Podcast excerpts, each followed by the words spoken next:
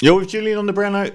How the Sydney Morning Herald has fallen. I'm going to do a full piece on this, and I've been planning it for a while, about the decline of the once great Sydney Morning Herald and once Fairfax Media and the now Ch- Channel nine owned Sydney Morning Herald.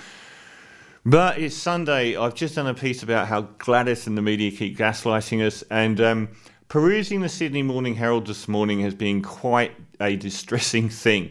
It is an endless stream of blue sky puff pieces designed to make everyone feel happy about Gladys and COVID. It's the, when I got to Sydney in two thousand four, I read the Sydney Morning Herald religiously. It was everything that a newspaper should be. It held the Liberals to account. It held John Howard to account. It was a great paper, and I subscribed to this paper. But you wind forward ten years, and it's a different beast entirely. Today you get more hard-edged criticism of the Liberal Party, truthful commentary on our economy in the Murdoch press than you do in the Sydney Morning Herald. In fact, two of its journalists, its most prominent, on the international stories, Peter Hartcher, on Australia stories, David Crow, wouldn't do a more pro-Scott Morrison job if they actually worked in Scott Morrison's office. They go into bat every time that something happens. Peter Hartcher was there the day Scott Morrison screwed up with China, making out about how it was a great thing when he uh, he, he got us into a trade war with our biggest export market. They employed Peter Costello, the ex-John Howard treasurer, as the chairman. I believe the chairman, I don't even know. Um... Since then, it has all been downhill. I really feel sorry for journalists at the Sydney Morning Herald. They, what happens to them? I, I, I remember part and parcel of Noam Chomsky's defining uh, manufacture of consent. It, half of it was about how media portrays events around the world and so on, and about how public discourse is shaped by the media and so on, in, in the interests of the wealthy. But the most interesting half of it to me was about how from school, the right people progress.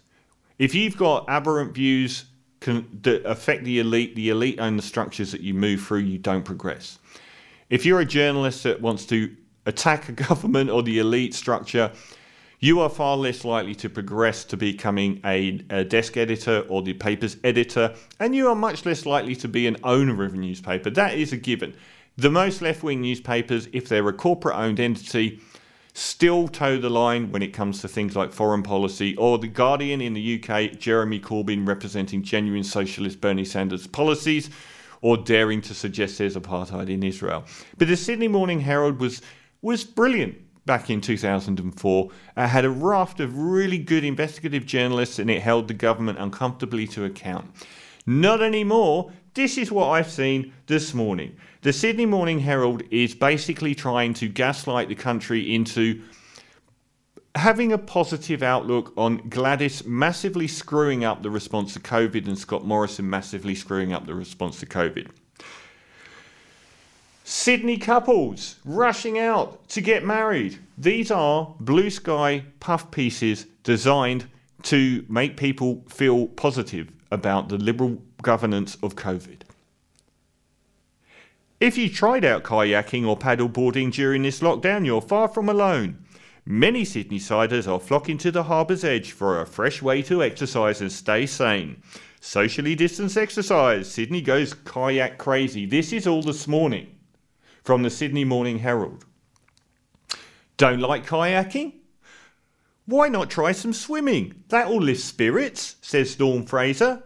The Balmain venue will welcome swimmers for the first time in two years after getting a green light to reopen during lockdown. This is today. This is on a Sunday. This is one day Sydney Morning Herald stuff that I've seen. All of them with a blue sky in the background and positive spins on the way that everything is frigging rosy. Shut up, phone. It's my brother, actually. They don't report on the fact that thousands of people are losing their jobs and their income and have done for nearly two months already, and that they're being evicted.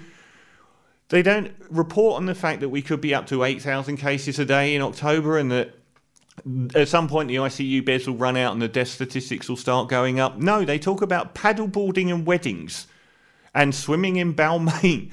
Isn't Balmain a good choice representing a blue-collar Australia? None of these things are designed to appeal to non-Liberal voters because they don't care about Western Sydney and South Western Sydney. They don't have their blue-sky beaches to go and frolic on.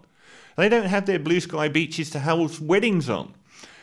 This is, I mentioned in the other piece, we've got the world's third highest concentration of news media in print form, next to China and Egypt, who have state-owned media. We don't get any news media. That's why I started this channel last year, and I did a piece on it then. Why I started this channel is because we just don't get any news. The Sydney Morning Herald used to be a ballast, a battering ram against the Murdoch press. It is now slightly more pro-liberal than the Murdoch press. The Murdoch press actually hold the government to account every, you know, one story in ten maybe, but they've actually gone for the jugular on Scott Morrison. You'll never see anything like that in Herald. How the mighty have fallen. I'll do a bigger piece on this at some other point, but I was just gobsmacked scrolling through. Blue sky, blue sky. Let's have a look. Blue sky puff piece. Sydney Morning Herald. How the mighty have fallen.